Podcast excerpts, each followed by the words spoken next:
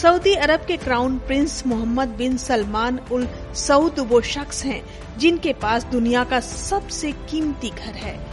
France में मौजूद Prince के इस महल की कीमत 23.24 अरब है। इतना ही नहीं, अपनी लैविश लाइफस्टाइल के लिए मशहूर crown prince Mohammed bin Salman Saudi शाही परिवार में टॉप 10 रईसों में शामिल हैं। इस पैलेस को उन्होंने 2015 में खरीदा था। 57 कमरों वाला ये महल लोवेशियंस के छोटे से शहर में स्थित है। प्रिंस के पास न्यूयॉर्क शहर में लग्जरी अपार्टमेंट है। साथ ही दुनिया की सबसे ऊंची आवासीय इमारतों में से एक 432 पार्क एवेन्यू में उनका एक पेंट हाउस भी है। प्रिंस महंगी कारों के शौकीन भी हैं। उनके पास करीब दुनिया की तमाम महंगी कारें हैं।